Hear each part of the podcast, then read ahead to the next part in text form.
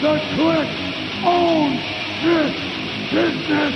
Coming down the aisle, Bimbo, Jimbo, Baby Huey. You know that I'm the cream of the crop. Give me a hell yeah.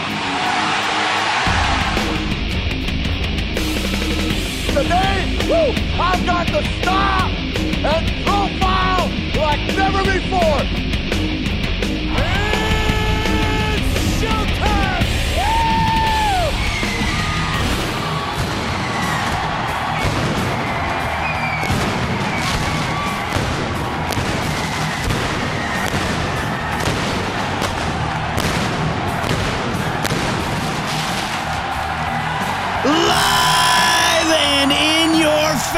From our 1077 The Bone Studios in downtown San Francisco. This is In the Click, Bimbo Jimbo, alongside my tag team partner, Baby Huey. Hello and welcome again, everybody. Happy New Year.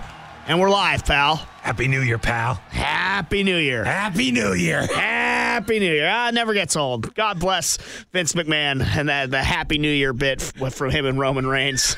Here we are. It's almost two weeks into the new year, new decade.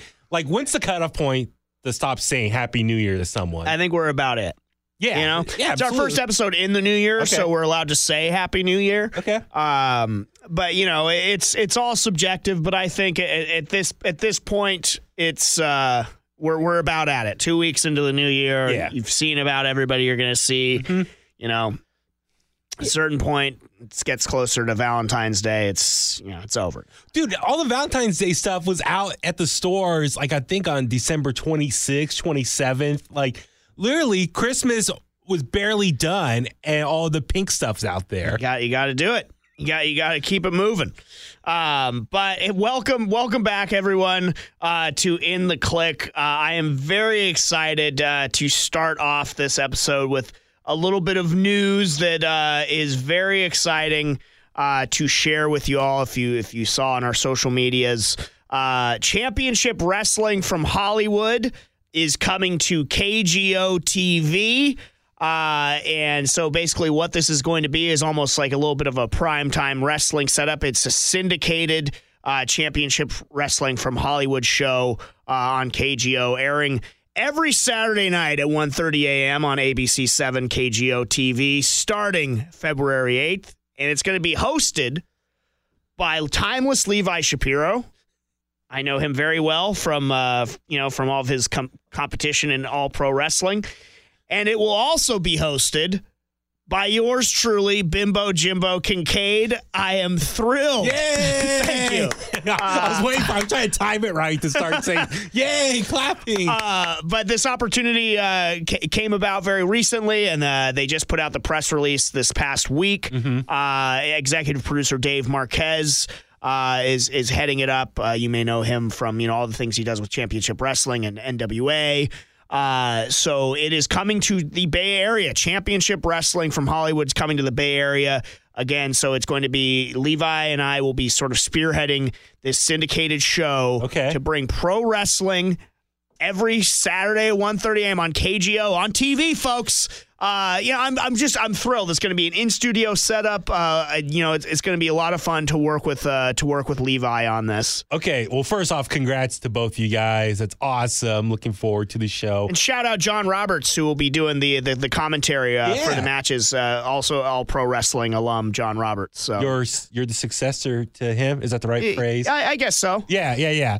But no, it's very cool. Uh, So for me to understand it, so from like hearing all the stuff, so Saturday morning 1.30, so technically Friday night into Saturday morning. That's probably the easiest way for some Yeah. people to ex- just try and explain to everyone out there who might be trying to tune in. Uh, I think it might be also easy. Well, I mean, it's Friday night, and the people are going to be up. So. Yeah, you get you get home, you know, when you maybe you take that sad Uber home alone, you know, and you couple di- didn't you didn't uh, you know you you didn't get with the girl, but you want you still want to feel good. You turn on turn on KGO 130. You got some pro wrestling Which hosted cha- by me Channel and Levi. Channel Seven here in yeah, the Bay Area. ABC baby, Uh, Mouse KGO. Let's do it. Or Let's say- go. say Where's my free subscription to Disney Plus? Because I'll tell you what, now that Mandalorian's done, deuces Disney Plus. Did I'm, you? I'm out for a year, baby. What? You're not gonna stick around for uh, Deuces, man? Not for like Winter Soldier and Falcon. deuces. I seen them. man. oh, that's all another. discussion. That's a whole other show. But no, yeah. So uh, set your DVRs as well. But of course, I'm sure over the next coming weeks we'll keep reminding people to set the DVRs just in case and record it as well. And and we'll be sharing a bunch of stuff on socials as well at in the click. But this is exciting. So I, so you guys are going to be hosting like an in studio version, throwing to what different matches. Yeah, sort of like primetime wrestling back in the day, uh, Yeah. you know. And uh, I, I'm, yeah, I'm, I'm really, really thrilled uh, to to be a part of this for for this opportunity. So it's it's going to be a lot of fun. I think uh, Levi and I will be able to get creative with it and and, and do some pretty cool stuff. What are you going to wear? Oh, I'm gonna I'm gonna be dressed to the nines, baby. I'm gonna be in my my suits. What's Levi going to wear? I, I don't know. We haven't we haven't gotten that far yet. We Yeah. should get Levi in here. And we will we'll definitely get Levi in here to discuss- promote the show. Abs- Yeah. Absolutely. I'll Um, give some tips, like but yeah, some, some wardrobe. oh, God help 'em. wardrobe tips. but uh, yeah, so I mean, it's it really is uh, super thrilling news uh, for for Levi, myself, for and I, I think for the pro wrestling community, uh, not to not to make an overly you know big deal about it or be melodramatic over it, but I mean it's pro wrestling on TV in the Bay Area. Um, it, that's that's going to be pretty cool. Uh, so I, I'm I'm stoked. And I, I think a championship wrestling from Hollywood. I know they kind of start out in some other markets, but it's safe to say San Francisco, the Bay Area, it's their biggest market or affiliate now. So I think that's pretty exciting in its own right. But also, I know a lot of like the local talent here in the Bay Area, they do make trips down there for those tapings. So I I think it just seems like a natural connection between NorCal and SoCal. And so I think that's just great to kind of reinforce just the strong wrestling community in all of California.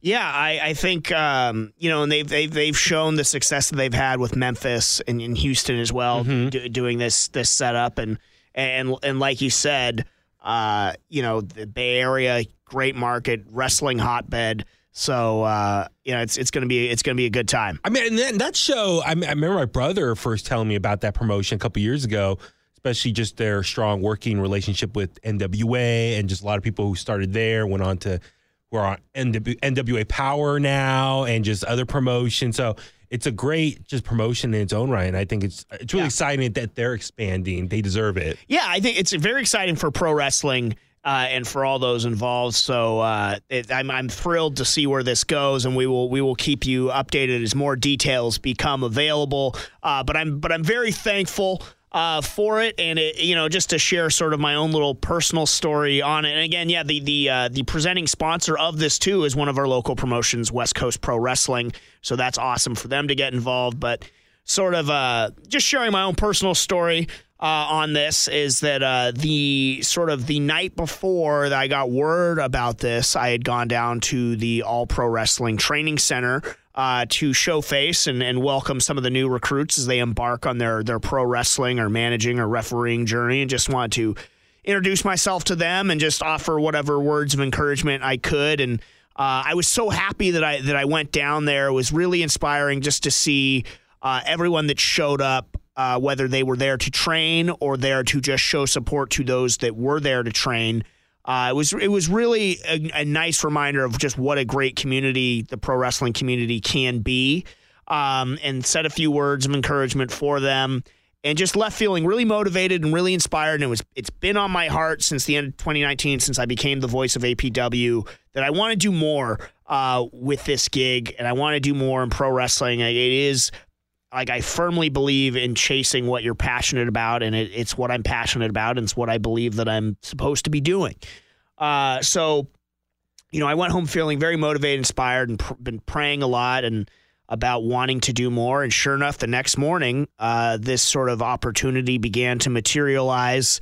And I'm just very thankful to you know Dave Marquez and Levi Shapiro and John Roberts for believing in me to be a part of this and all the other people along the way and all, all the all the words of support the outreach from people when this came out just like all of the kind words they said about me uh, and and Levi being involved with this is just uh, it, it means a lot. It doesn't go unnoticed and it's just it was really really powerful stuff really overwhelming. So I'm I'm, I'm super super thankful uh, and it's just it's funny how certain doors open up exactly when they should. Hmm So. Yeah, I mean, I think for anyone listening, just you know, good things happen to good people. Hard work pays off, and not to say all like kind of generic type stuff, but it's true. So bad times don't last, but bad guys do, or something like that. Hey, yo. hey, yo, Chico. Uh, before we move on, I do want to I do want to plug Stockton Con Winter. It is vastly approaching January 19th, and you guessed it, Stockton. Uh, but if you're a wrestling fan, I mean, it, like first of all, there's a lot of crossover between you know nerdy fandoms and professional wrestling. Lord knows I'm you know we're both living proof of that. Uh, but for just the wrestling side, I mean, you know they Stockton Con always brings some top tier wrestling talent. Rikishi's going to be there. Kelly Kelly, aka my future wife, and Raven is going to be there.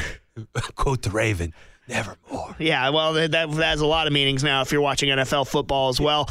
Uh, but yeah, so Raven, Rikishi, and Kelly Kelly all going to be at Stockton Con. You say Kelly Kelly's your wife, future wife. What about uh, Uh, Kayla this- Braxton? Yeah, I'm Um, gonna tell her. Maybe I'm Mormon. Wow. so, wow, look at you. but uh, yeah, Sunday, January 19th, Stockton Con Winter. Get out there. Um, I know Huey and I are going to do our damnedest to be out there as well. Um, so yeah, let's let's let's get it going. Let's make it happen. Um, very excited Mike for be that. out there. Mike Mike's the one that Mike is Mike Millerick is the mastermind behind Stockton Con. I'll go if I get to put him through a table. Uh, well, I'm not sure if that's going to happen. I think I think I think the deal should be he gets to put you through one. No, he wears his suit and I put him through a table. I'm calling you out, Mike.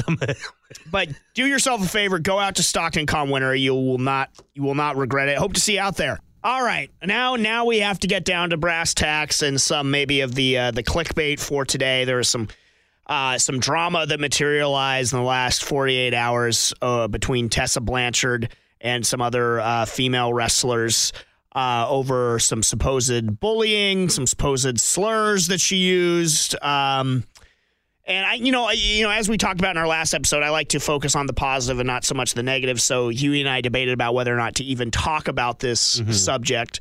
Um, what I what I will say is that I don't know Tessa Blanchard personally. Yeah. I don't I don't know any of the parties involved personally, actually. Um, and you know, so and I wasn't there to to witness any of these things. Uh, certainly, I think the more egregious uh, accusation is if she, you know, was using these racial slurs and, and stuff like that. Um, you know, in pro wrestling, this is sort of one of the drawbacks in terms of the lines being blurred. Is what is, you know, what is part of if somebody's even trying to make that part of the show or not. You know, kind of deal, and took it too far or what have you. I'm not sure. I don't know. What what I will comment on is this that I'm willing to give everyone involved the benefit of the doubt unt- until more details surface. Um, I saw that Moose came out in support of her, and some some other people came out in support of Tessa Blanchard. The one the one thing I will say, true or not, the timing of this is highly suspect. It's now as we are recording this, uh, Impact Hard to Kill uh, is about to go down. It's the biggest match of Tessa's career, I would argue. You know, as she is vying for the Impact Championship against Sami Callihan. It's a big moment for her. It's a big moment for for women in professional wrestling. Uh, Tessa Blanchard took to Twitter and said, you know, like let's all try and support one another. And then these accusations came out on that tweet. Timing is suspect. Yeah, and that's the thing. I mean, there's kind of a lot to break down right now with this situation. Is is first off, yeah, it's Twitter, so you're kind of limited on what you can write, and so the people who were making these accusations, it's like a couple sentences, and now the rest of us, the rest, the wrestling world, is just trying to interpret these sentences, what's real, what's not. Like first off, just out of the gates, like if she did use these racial slurs. Obviously, that's not okay. We don't support that. That's that's not okay to do in 2020. Here we are in the new year, but um, yeah, the big thing question is, as you mentioned, the timing of this. These people who are responding to her initial tweet. Yeah, the timing of it all. It's like, wow, was was this kind of planned out a little bit? Like waiting right before the night of, before her biggest event or, or wrestling match of her career. You got to question all that. But yeah, we're not there, so we don't know the full situation, how it planned out. If she did use the racial slurs, then yeah, of course that sucks. It's not something she should be doing. And but at the same time, I hope, however, how long ago this was, she has learned from that. Yeah. Is a better person now from it, and learned that that's not okay. Also, I know there was also accusations of her bullying the Yes. locker room. That that that's that's the the other part that you know I think you know yeah that she bullied people and she held them down or whatever and and, and stuff like that and those are actually things that I've heard before. yeah. Um, and I'll I'll say this again. Uh, the term bully is thrown around way, way too often uh, in Mhm. our society right now. Um, you know, there's a certain aspect of toughen up, Buttercup, but um, you know, if if the, it's just again the timing is highly suspect uh, of of these of these accusations to come out and try and sort of like ruin what is probably I think conventional booking wisdom is that she's probably going to win yeah. uh, and sort of ruin this moment. And I think if you you need to look at it at the the macro level, regardless of how you feel about Tessa Blanchard Mhm. and, and maybe what she did to you, and if you don't think that she's the right person for that spot, I okay, like valid, but. Look, she's the she's the one in this seat now, and I think I, I don't think there's really any argument that in terms of her in ring bell to bell, she is very worthy of the spot that she's earned an impact, and that she has worked her ass off. Whether her personality matches that work ethic or not, she's earned the spot that she's in. Mhm. Um, and that this is a big moment for women in professional wrestling. Yeah. And so by doing this, you've hijacked the conversation and you're going to overshadow what should be a crowning moment for women in professional wrestling. Uh, as, as we sort of try to normalize this spot, and now now that's overshadowed. They pulled her from media day and, and everything like that. So it's it's that to me is an unfortunate side of it. And again, I don't know any of these people personally, so I, I, I'm really trying to, you know, choose my words carefully here mm-hmm. because they could be right. Maybe Tessa did horrible things. Maybe she didn't. I don't know. But what I do know is that in the ring, bell to bell, she's earned that spot that she's in, and you know it's it's a big sort of step forward, another big step forward in the past few years for women in professional mm-hmm. wrestling. Uh, look, Sexy Star winning the Lucha Underground Championship from Mil Muertes was a huge, huge moment uh, for women in professional wrestling. It was it had a profound impact on me watching it. Sexy Star would then later on get into hot water for you know uh, actually legitimately trying to hurt another performer in the ring. Uh, you know if you if you believe that or you know depending on how what, how you feel about how that shook out, given what was reported, it sounded pretty gross but it doesn't take away from the fact that what she did before that was very important. Yeah. So I guess I guess that's just sort of what I would caution everyone here is now now it's overshadowed. Yeah, yeah. Well, I think just to kind of stress, you and I, we're trying to be sensitive to this whole subject matter because we know there's potentially a lot of parties involved, and you know these does affect people's lives. So we're just trying to analyze based on what we currently know at this moment. And uh, listen, if she was actually bullying or or you know just hurting people's lives in some capacity, obviously that's not right as well. And but at the same time, like I, I I'm not trying to defend it, but I do know it's been long documented for decades in pro wrestling the behind the scenes politicking, politics Yes. that goes on as far as listen, we know in wrestling some people are able to call their shots more on how their career is planned out or booked out.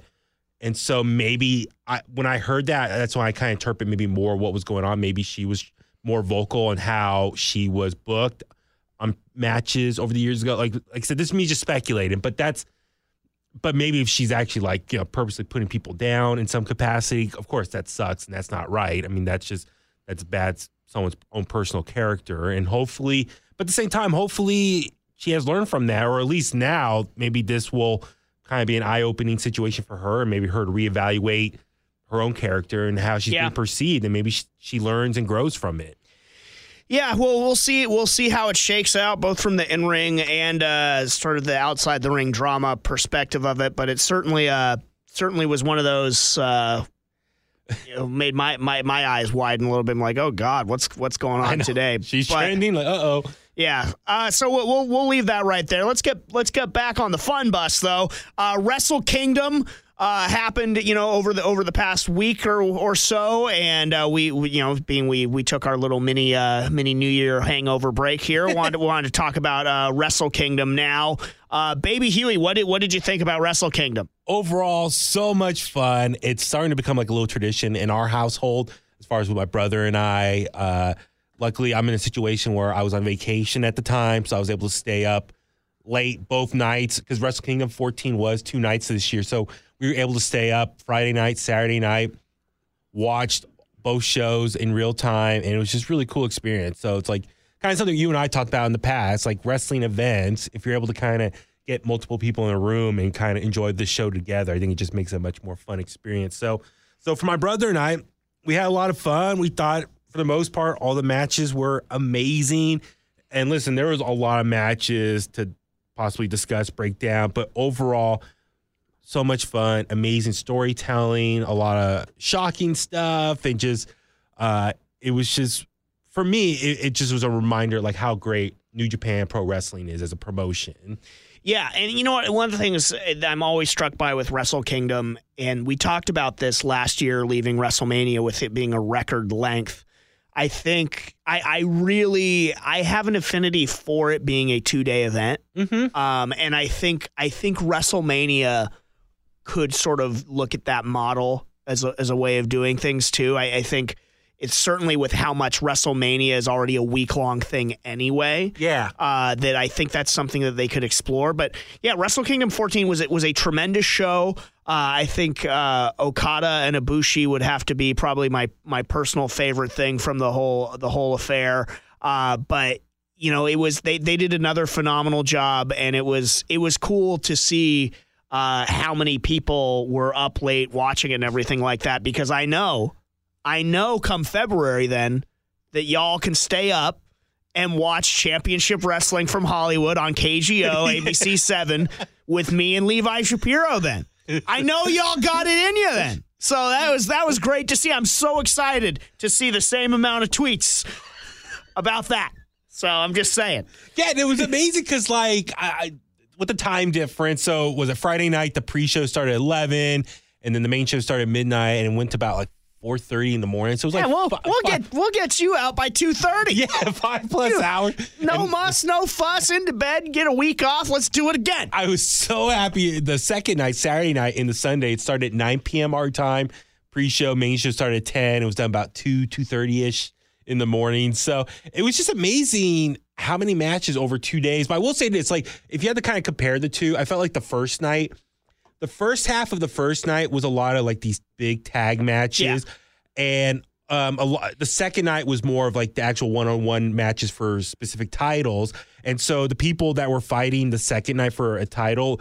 Some of them were involved in the tag matches on the first night. And so a lot of those tag matches, maybe not big stakes involved, Yeah. but the two people would somehow add to their story leading to their matchup the following night. Yeah. So I thought that was kind of cool, good booking in that sense. But as you said, I mean, like I felt like the last like four matches of the first night were just incredible between Moxley, Lance Archer.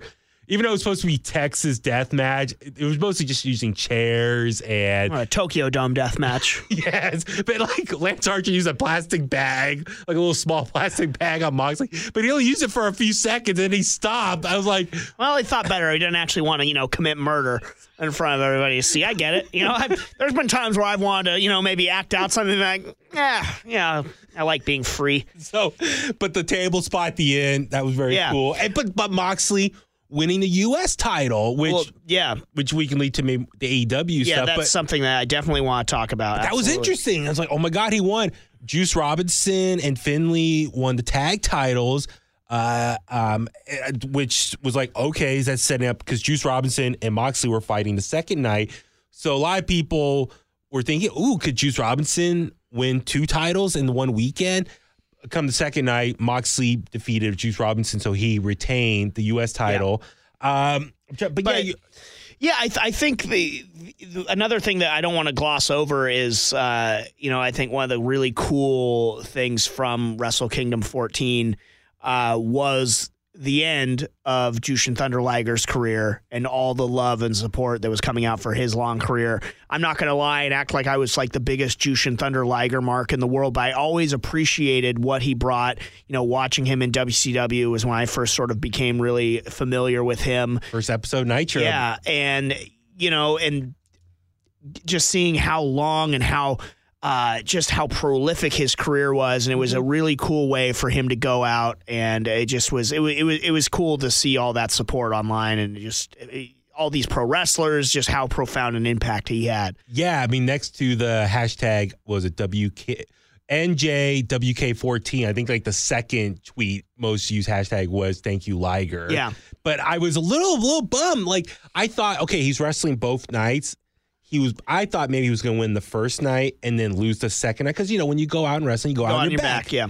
But I was surprised he lost both nights. I was just a little shocked by that. But Hey, I, I think that's how he would want it. You yeah, know, I mean, and- it's probably and- his call. Yeah, and so I and I, th- and I think it was the right call, but it was it was it was very cool uh, to see all of that, and um, you know, and the other thing, obviously, with with Naito now having two belts, and then the Kenta stuff at the end. So Yeah, very I- interesting stuff. I was just gonna say it was just cool. Like that first night, Liger's match, it was like a bunch of the older wrestlers, like I think from his peers. Yeah. I thought that was kind of cool. And then the second night, it was like old school versus the new school. Yeah. he lost. But uh, Will Ospreay versus uh, uh, Takahashi, that match was amazing. I mean, just the storyline of Takahashi breaking his neck last Yeah. over a year and a half ago now.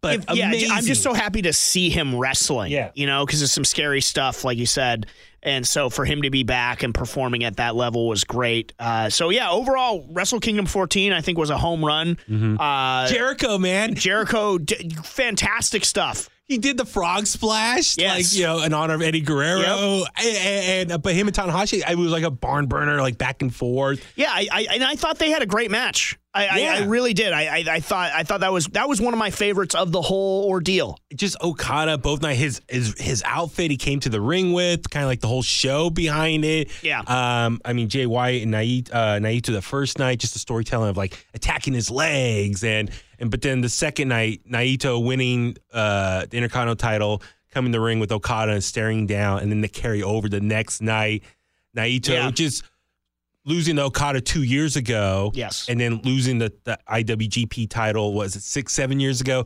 So to come full circle, be double champion now. eh, it sucks because Okada is like the most popular guy in New Japan, but Naito is so loved as well. And just for him to now have both titles, I think it's a great.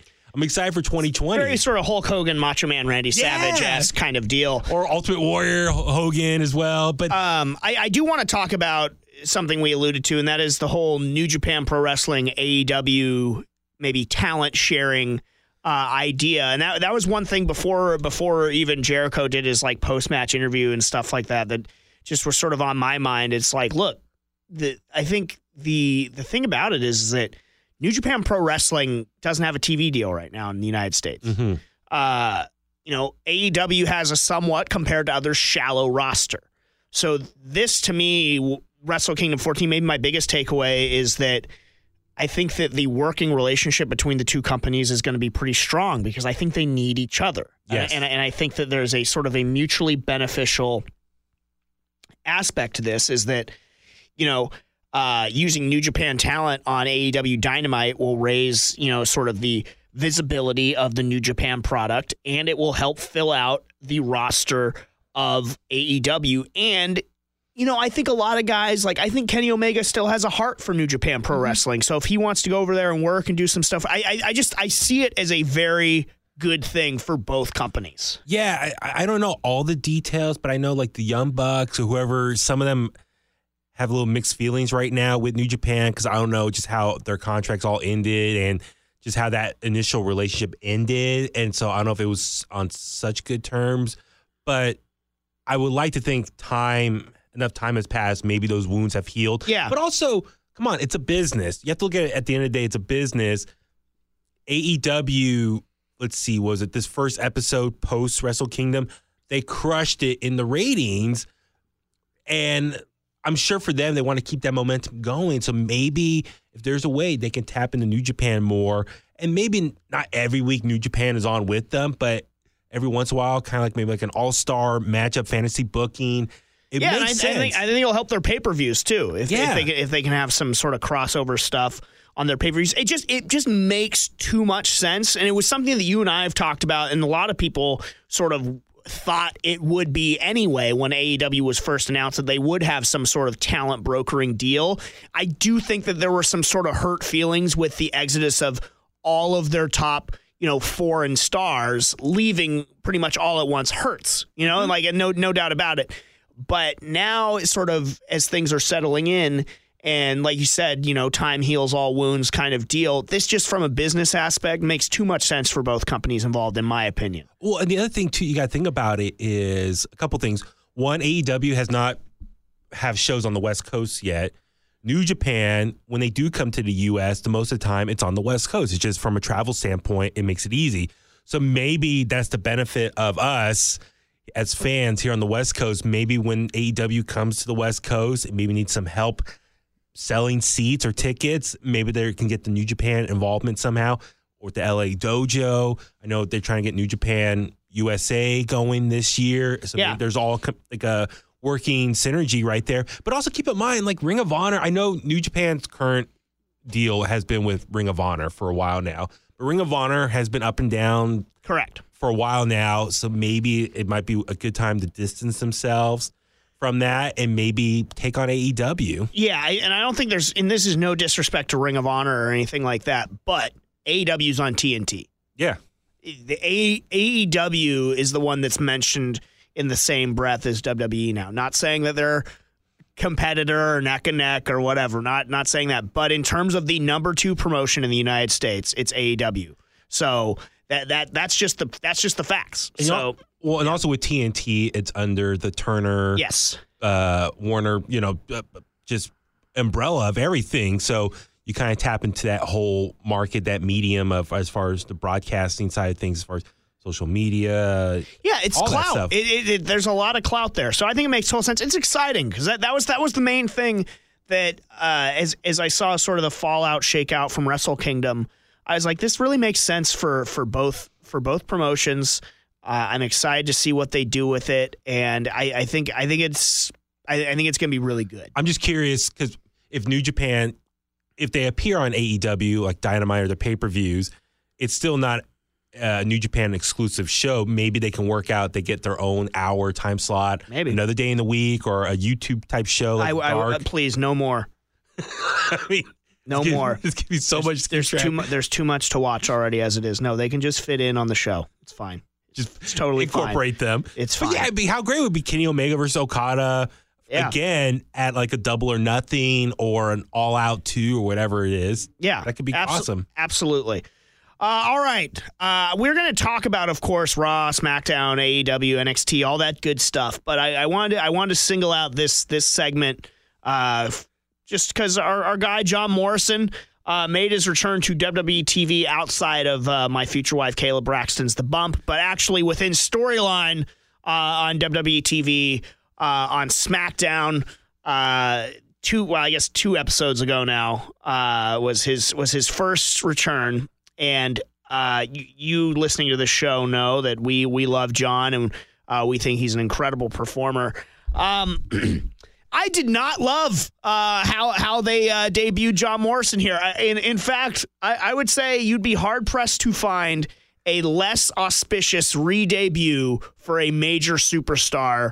Uh, it, it, I, I I was I was baffled at, at the decision that they made that how John Morrison first is put back on WWE TV is 15 seconds of him coming out of the Miz's locker room being like, Miz doesn't want to talk. Yeah. That was it, folks. that is how they landed their splash free agent and how they decided to re debut him on WWE TV is coming out of the Miz's locker room and saying the Miz doesn't want to talk. Well, do you think he should appear at Royal Rumble or I think that anything else that they could have decided probably would have been better. He probably could have revealed himself to be the gobbledygooker, and it would it would have been better than this. I, I just I just was stunned at sort of the almost lack of thought uh, put into what it, it's like. It was like an instant cool off. Because again, it was 15 seconds. It was a really awkward 15 seconds too, and it just it made no sense. If you if you're gonna you know, we talked about this. I would rather see him be feuding with the Miz, considering it was the Miz that essentially beat his ass out of the company, uh, you know, all those years ago. I'm sure it'll Um, get to that it- again. It doesn't matter because we're because we're starting off with them being together. Okay, and that's that's a fine call if you're going to go that way. It's not it's not the one that I would have made, but I get it because they were a tag team. Uh, you know, and there's limited spots on the card for one on ones and everything like that. However, I would not debut him coming out of the Miz's locker room, giving away that they are back together again, essentially. H- have him show up out of the crowd, tease that he's going to attack the Miz, and then help him beat down Kofi. Should that be the route that you want them to go? Uh, it, it is also, I think, highly dubious to re debut him as a heel because I think anybody coming back has a certain amount of cachet and goodwill built up in them that the fans want to cheer them uh, in their return. But if that's the route you're going to go, uh, I certainly think beating down the New Day is a good way to get heat on you. But don't don't don't spoil it by having him just pop out of the dude's locker room again.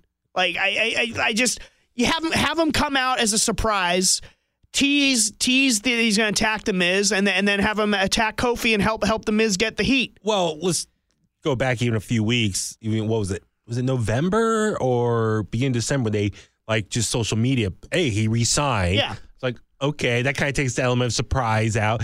Like I, I feel like in wrestling, you could still make a return in the ring somehow, and then follow it up with all the social media posts and all that stuff. Like, look who's back. And then he did the bump, which I, I'm not saying the show like he shouldn't do the show, Show but great. but he should do that Show is the best. It's the best show that WWE puts out there. after he comes back. Watch the bump, everybody. Soon to be spin-off show is uh, WWE's Baby Bump, starring me and Kayla Braxton. I there. But I'm saying he could do his interview. I on- love you, Kayla. Do his interview on the bump after he makes his in-ring return. Like all this stuff come after the fact. Yeah, That's why the, like the, the, the WWE has made a choice, given all these shows that they have, like backstage and everything like that, that they have to feed that beast. So to feed like the segments of like breaking news for backstage, they have to sort of spoil it themselves. I agree with you. I I, I think we know too, first. I think we we know too much uh, Yeah. about things. I don't want to know when wrestlers' contracts are up. I like being surprised. well, that's what I'm saying. Like what you said, the storyline as far as he comes out to the crowd, is he going to attack the Miz for like eight years later? Exactly. Instead, he turns and beats up the helps beat up the New Day. Great. And then follow it up with a social media post. Oh yeah, No he, doubt, he yeah. re-signed, and then the following week appears on the bump. Like let that be the domino effect. completely agree. Completely agree. But they've they have chosen this sort of throw in the towel that like people are just going to find out about it anyway.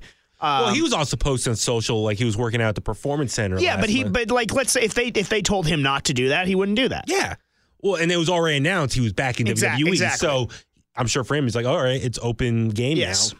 But yeah, I'm just saying, like the element of surprise, I miss that. Like just going back to the Attitude Era, it was always great to see someone on Nitro. Then maybe like a month later or a couple months later, they surprise and show up Yeah. on Raw. It's like, oh my god, that that guy, that person has switched teams and is now. And this is before the internet, so that element of surprise was crucial, and that was part of must see TV. You never knew who was going to be there, who could show up. Yeah, no, I agree. And look, I'm I'm thrilled for John. I hope we get a return of the dirt sheet. Uh, that that's that that to me, you know, in talking to Chris DeJoseph a couple years ago, who is uh, one of the producers of that, and he is now back with WWE after a very short stint with MLW. Uh, so you know, I would I would love to see a return of the dirt sheet. Uh, that those segments were money. Uh, and it really was the f- some of the early times that we really got to see both the Miz and Morrison's personality really shine, and it's a different sort of setup than your usual Piper's Pit knockoff uh, type in ring show. Yeah. So I, I would love to see a return of that. Uh, I'm, I'm I'm thrilled for them because it looks like they're going to be in a tag team title feud with the New Day. Which look, the New Day uh, were some of the biggest stars of the of the past decade, certainly the past half decade. Yeah. Um, and so that that's you know, in spite of it not being an auspicious usage at the start, uh, he is going to be looks like catapulted into a tag team title feud right out of the gun here, which is great. Uh, I, I do think I, I want to see John hoist some singles gold though uh, coming up. I think at Royal Rumble, given that they're feuding with the New Day.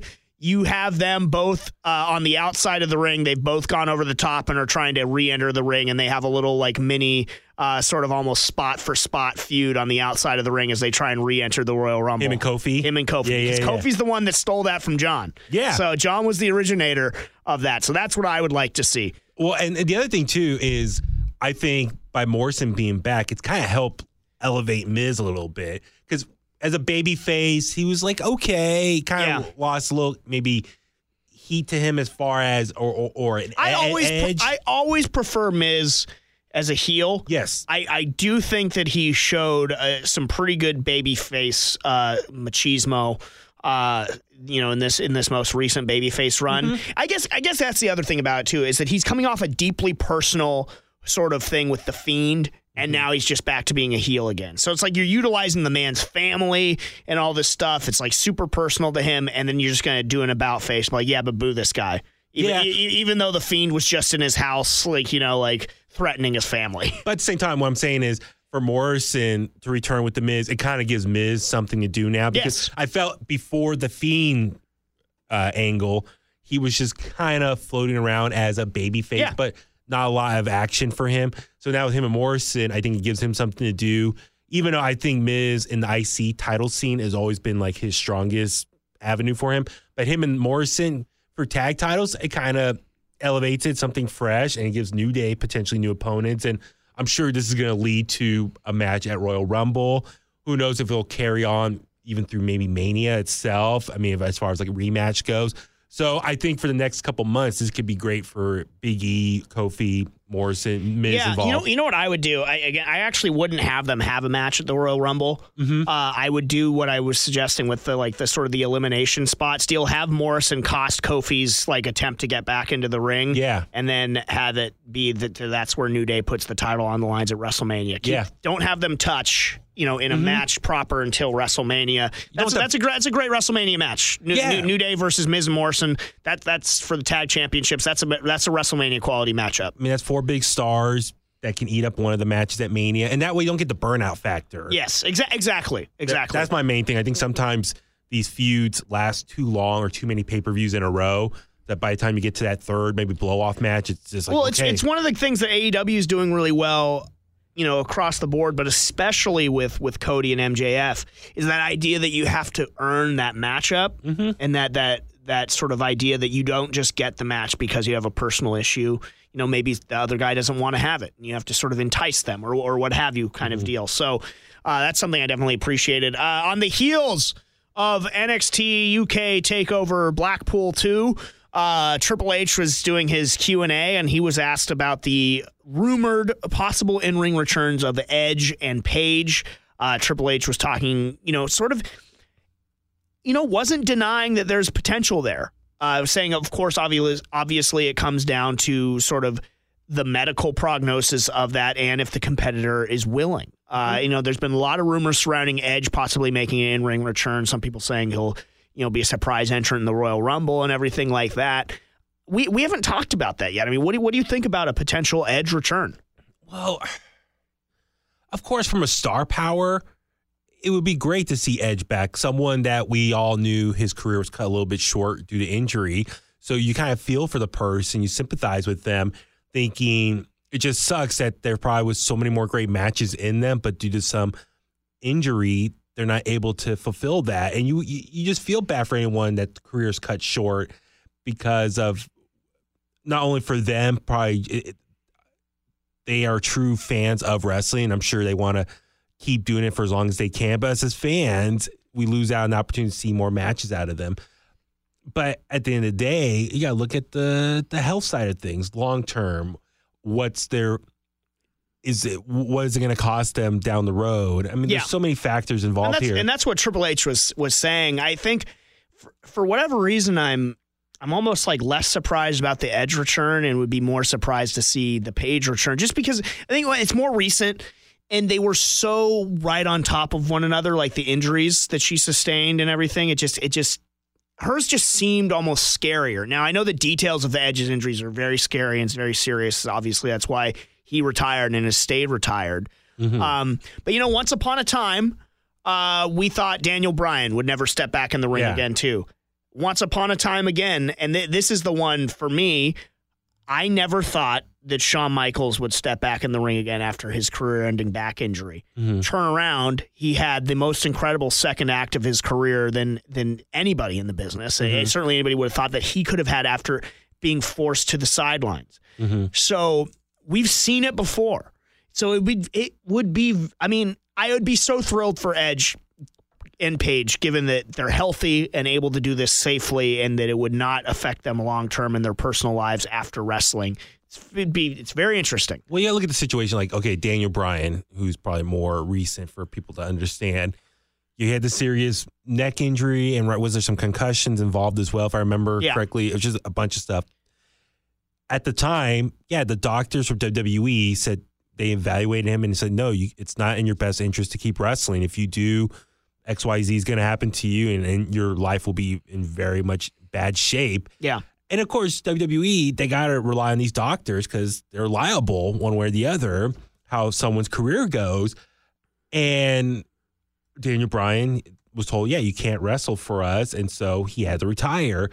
And then, of course, you know, jump ahead a couple years. Like, I know he was working out, doing a lot of experimental, like, wasn't he like doing like those tubes? or Treatment, yeah. Yeah, treatment, all these different things, trying to figure out ways to heal his body to get back there. And he was constantly getting retested. And I know other promotions were interested. And apparently, he has said at the time that other people were willing to offer him work. And by their standards, he Yeah. was cleared. Well, yeah, that, that's the thing Triple H talked about in this video too. Is that no one, no company has higher standards medically to get cleared than the WWE in professional wrestling, and that makes sense. They're a publicly traded company. They're the Disney of pro wrestling. You know, they're not going to have uh, you know somebody on their watch become paralyzed in the ring if, if they can help it. You know, obviously it's pro wrestling and accidents happen and everything like that. So, uh, I, I just I think it, man, it's 2020 and we're looking at a potential edge return to the ring. It's it's it's bizarre. Right? It's exciting though. Well, it makes me wonder has Edge maybe been following some of the treatment paths that Daniel Bryan was doing? And who knows, maybe some of these people whose careers were cut short, they see a Daniel Bryan and that's like the new standard Yeah. of how to maybe potentially get back into the ring. Because, you know, in the moment when when they were retiring, yeah, their body was effed up. But then jump ahead a few years, get some treatment, maybe things heal in their favor and they can reevaluate their situation. Be like, okay, I can maybe give it another go. The th- the thing I will say in terms of I would I'm more I'm hope I hope more for Paige that she's able to do it. Edge had a full career. Yes. Edge Edge was a world champion. Edge Edge did all these things WrestleMania after WrestleMania. Paige is still so young yeah. And had such a bright future. And look, and she accomplished a lot in that short period of time. She's a Hall of Famer in her own right.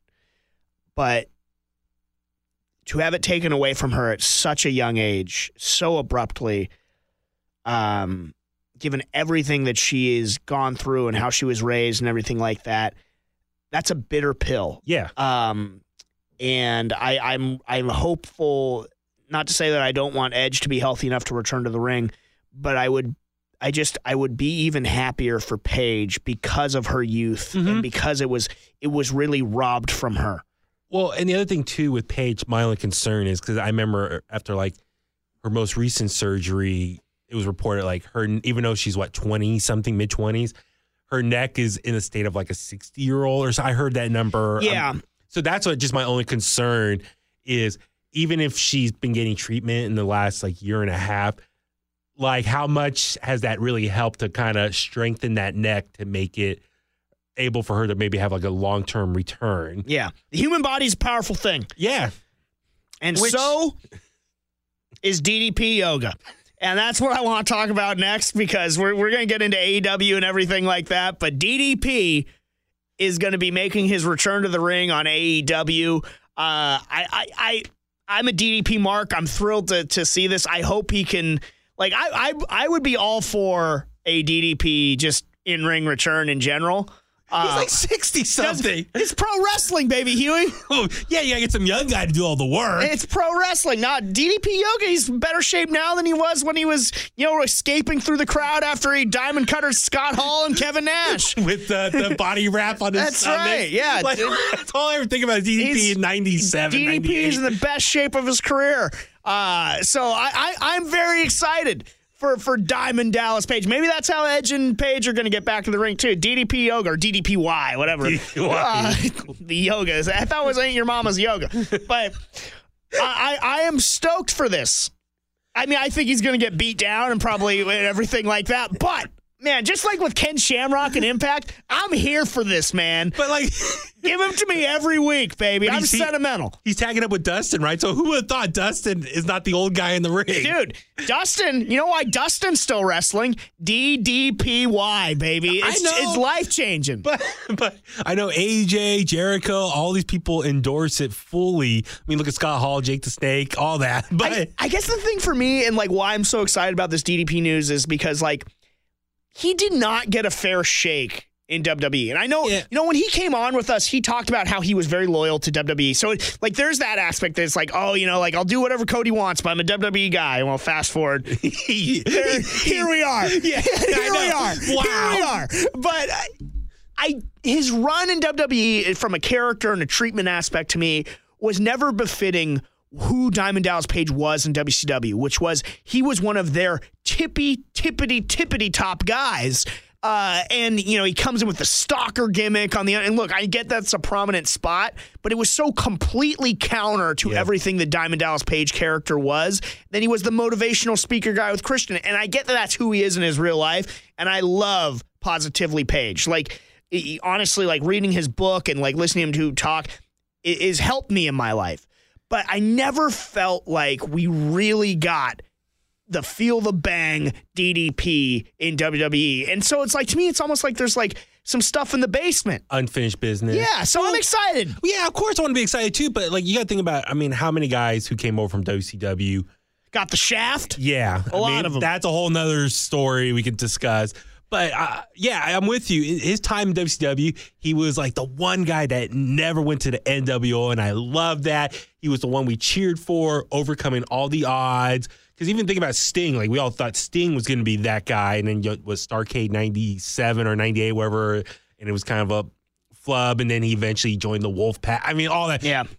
DDP was always the number one guy you can count on to carry on that fight, that WCW flag, raise it up, challenge the NWO, and overcome the odds. Him and Goldberg. Oh God, now that was such good times. Yeah. but, but yeah, for him in the ring, I I, I will admit my one little bump thing. I I love seeing him on Dynamite. It's great. DDP, TNT, it all goes together.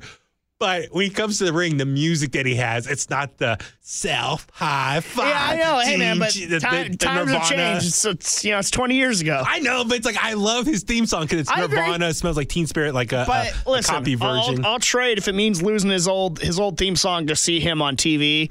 Uh, I, I'm I'm here for it, and I think, man, if he can still go, just be back already, dude. They like he's he's listen. He he I think will get over, and and I'm not saying this is going to be a regular thing. I I, I think I think odds are it's probably a one off, but it's our show. Damn it, dare to dream. Uh, and, and I think if he does come back, listen, there is nobody that's a better self promoter or promoter in general than Diamond Dallas Page. He he like he has a way about him. It's why he's such a great motivational speaker. Like he's done all the ESPN tours and everything before. He can he will really help, I think, promote AEW if he is an active in ring competitor. And so I wouldn't put it past him. I hope he acquits himself well. I hope he's got. I hope I hope the crowd pops their balls off for him, and I hope I hope he gets that. I hope he gets that itch to do it. He's like, man, I could, I could do this, you know, a couple times a month. You know, eh? use me sparingly. Maybe he'll be, you know, I, I, I don't know, but I'm I'm for it, man. I'm I'm for it. well, I kind of wish maybe he should be Cody's manager or head of the Nightmare family instead of Arn Anderson. Well, Well, that's a whole nother story to discuss. But anyway, I wonder, yeah, if- will he diamond cut all of them in the ring? Like, oh, was it MJF's crew or whoever he's taking on next week? So Bash at the Beach next week, right? It's Yeah. leading up to Jericho's cruise. That's right. That's awesome. I mean, J- you think about it. Okay, DDP, TNT, Bash at the Beach. It's like, What oh, year is it? oh my God, this is awesome. yeah, it's uh, yeah, it is very much so the Jumanji meme. Uh, but what what did you think about the rest of AEW this week? It was amazing. I, like I I know I, I said earlier, like from a rating standpoint, they crushed it. They were like about a million all throughout the night. But I think for the most part, what I like about Dynamite versus and I mean I'll just throw out there with NXT because obviously the Wednesday Night Wars currently. Dynamite, you get you still get a little bit of something different each segment. You get like the tag matches, you get different type of characters, you get the main event stuff. I mean, obviously Jericho Moxley, the inner circle stuff was awesome. And I mean, the women's matchup, that whole segment was just very convoluted, too much going on, and just these characters are not. That's a whole nother issue. But I just like that you're getting something different in every segment. So it just shows kind of the diverse flavors that Dynamite's offering. While NXT, I think NXT, all their matches, it's kind of like a little bit of the same formula all throughout the night. And I think that's kind of maybe one issue since they all, you know, work out of the performance center. They all kind of follow the same formula. They're all created in the same factory. NXT at times is kind of following too much of the same thing throughout the night. And maybe, I don't know, I wish like NXT would do maybe more backstage promos or backstage segments or kind of just expanding their universe a little bit. I feel like it's a little just too much in the ring and not like around maybe full sail and kind of just building up like these elements like backstage segments and uh, maybe some uh, confrontations outside Yeah. the ring.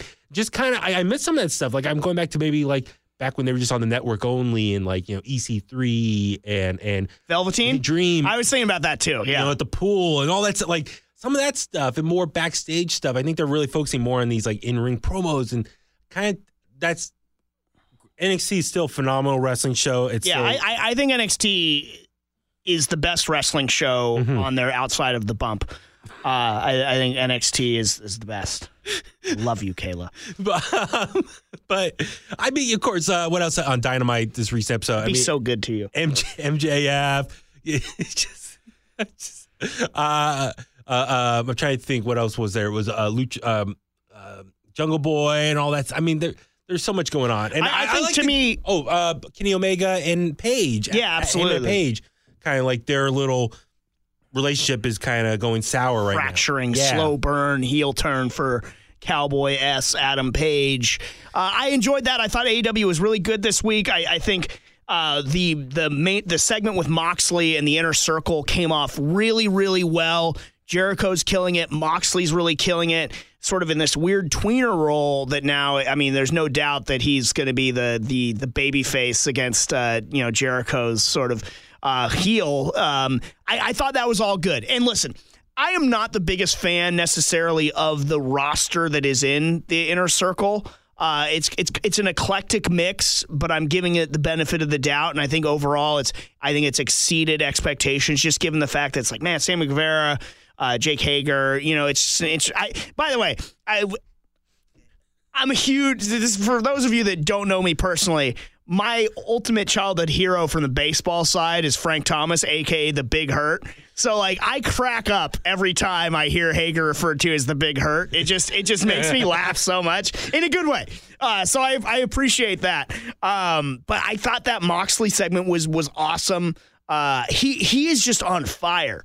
Uh, you, you know, and I, I think they've done a really good job of capitalizing on who he is and slingshotting him into like you know really being this top guy you know because he was an up and down the card guy with WWE. He was certainly he was a former champion. He was a main eventer and stuff like that.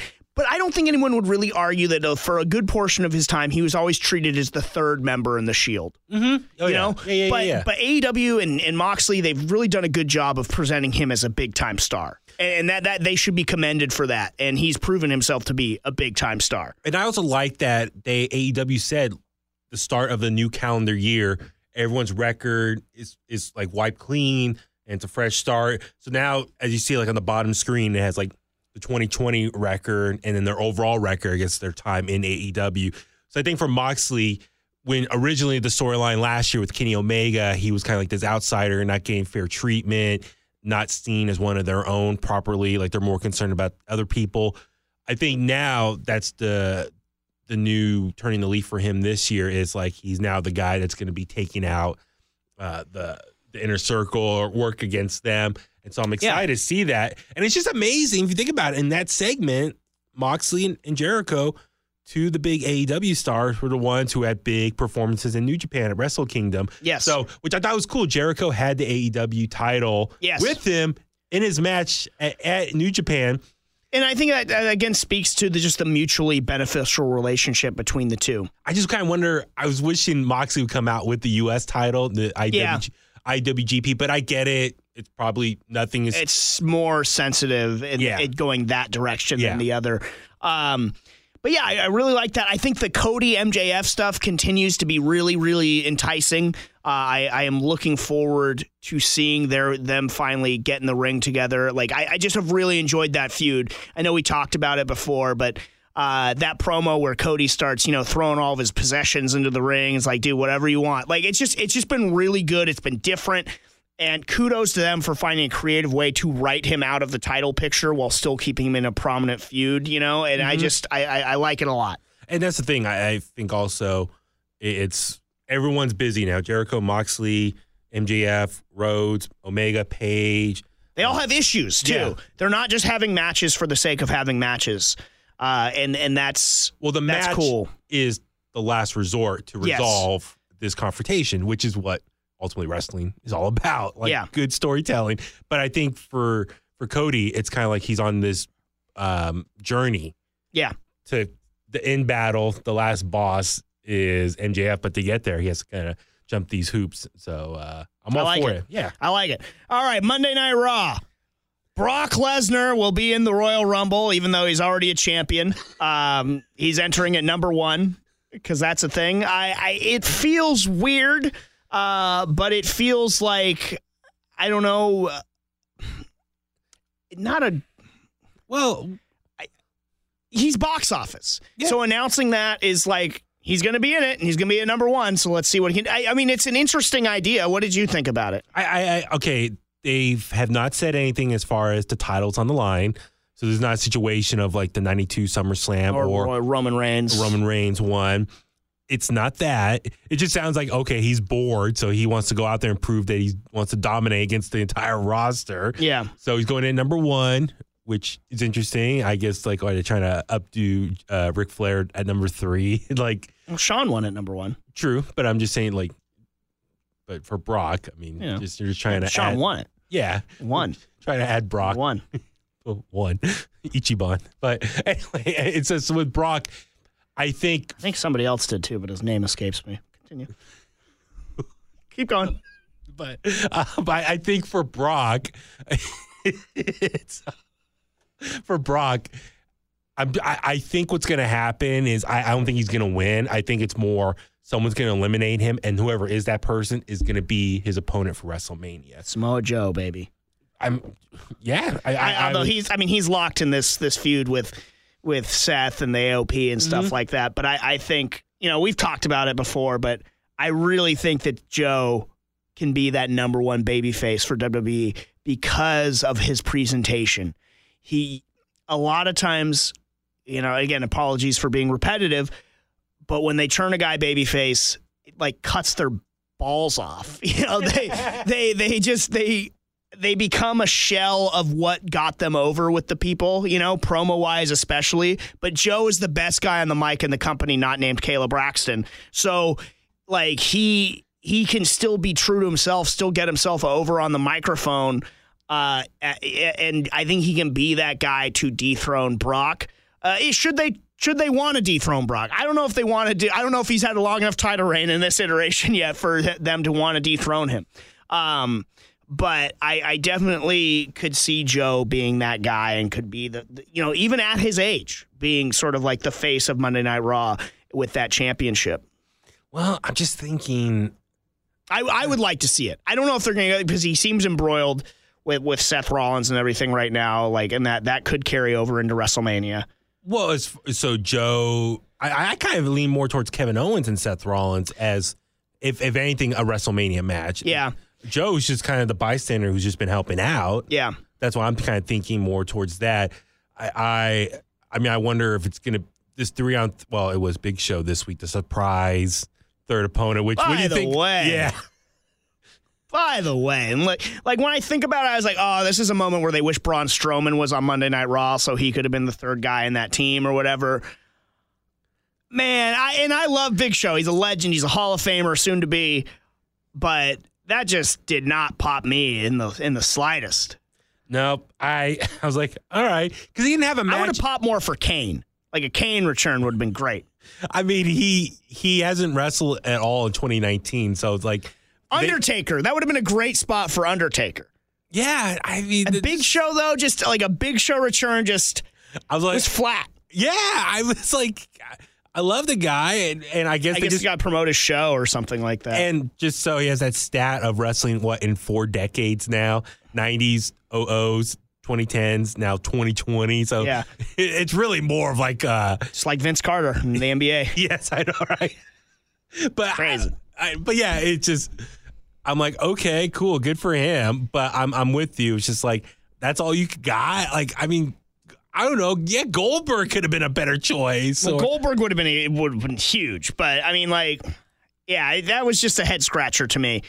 But uh, then we have the continuing Lashley, Lana, Rusev stuff. It is so bad. We haven't even talked about like the Liv Morgan thing and the Yeah, wedding. It's just week, like yeah. what? It, this is one of the worst storylines in recent memory. I know, but you got to think about it. I guess people know it's so bad, so bad it's good. It's like that Jerry Springer effect that people are just going to tune Is in. it to- though?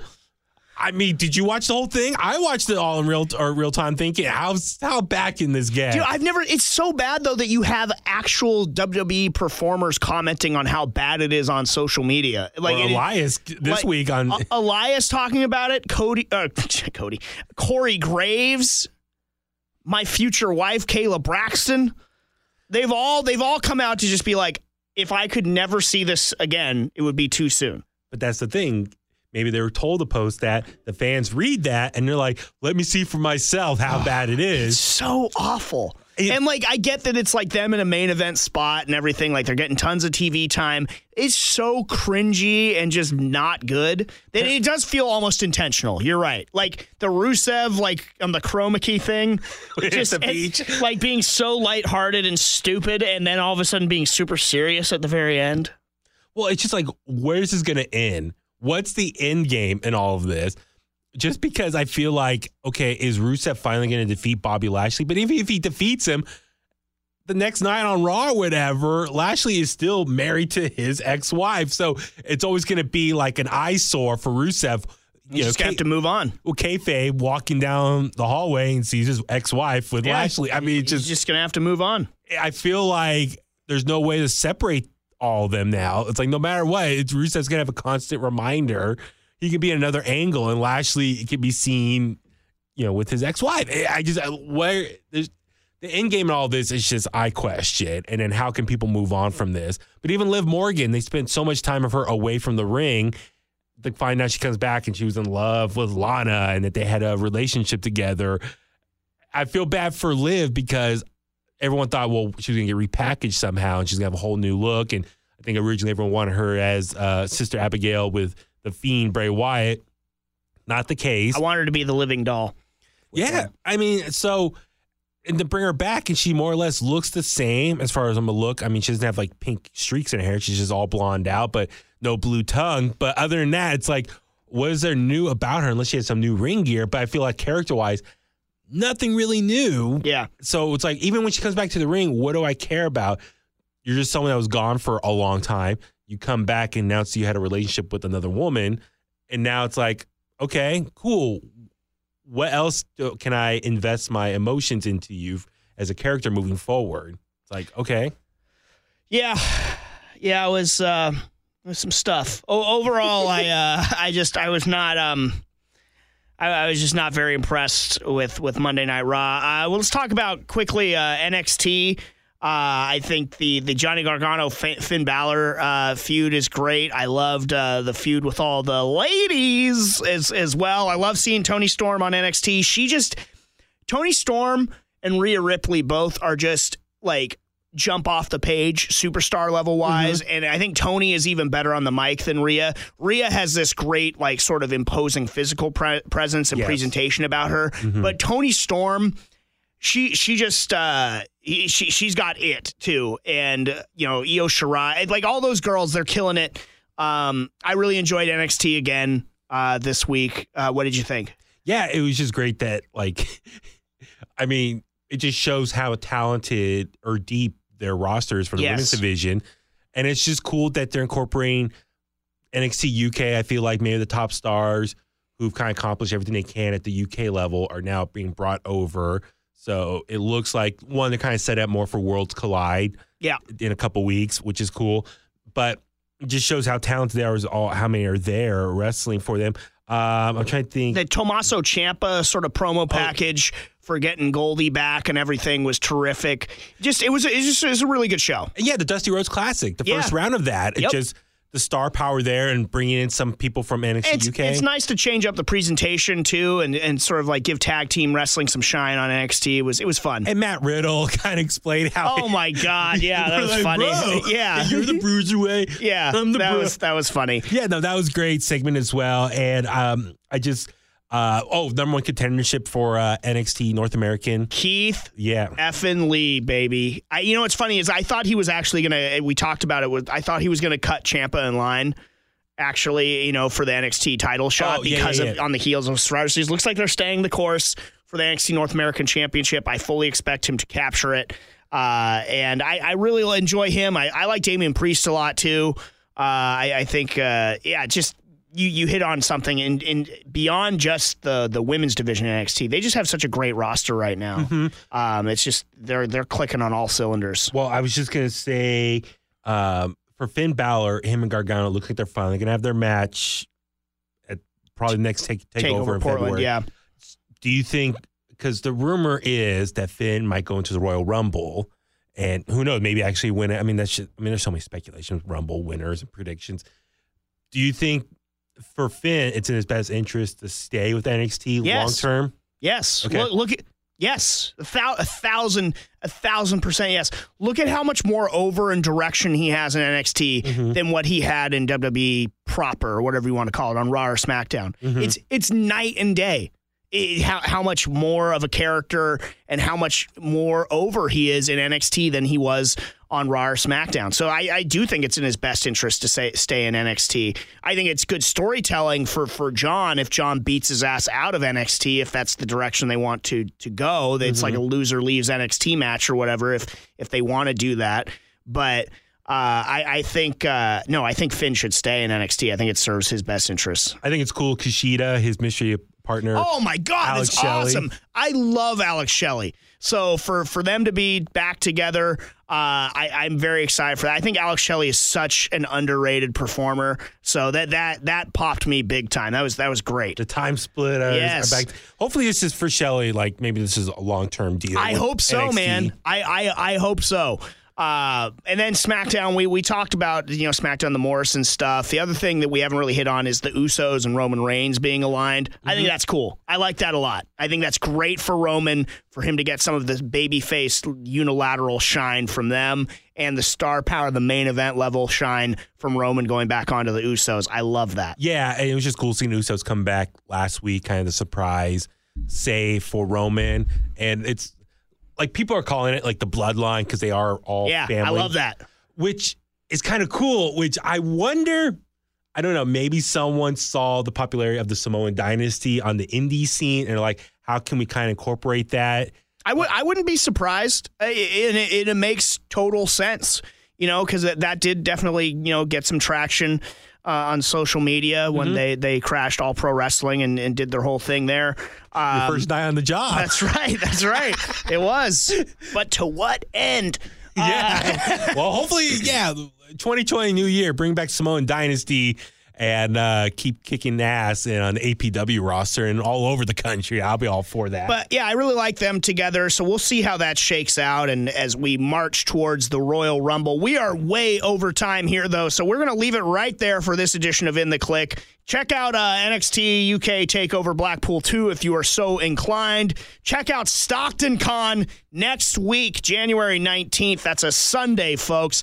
For Baby Huey, I'm Bimbo Jimbo. And remember, if you're not in the click, see ya. I wouldn't want to be you.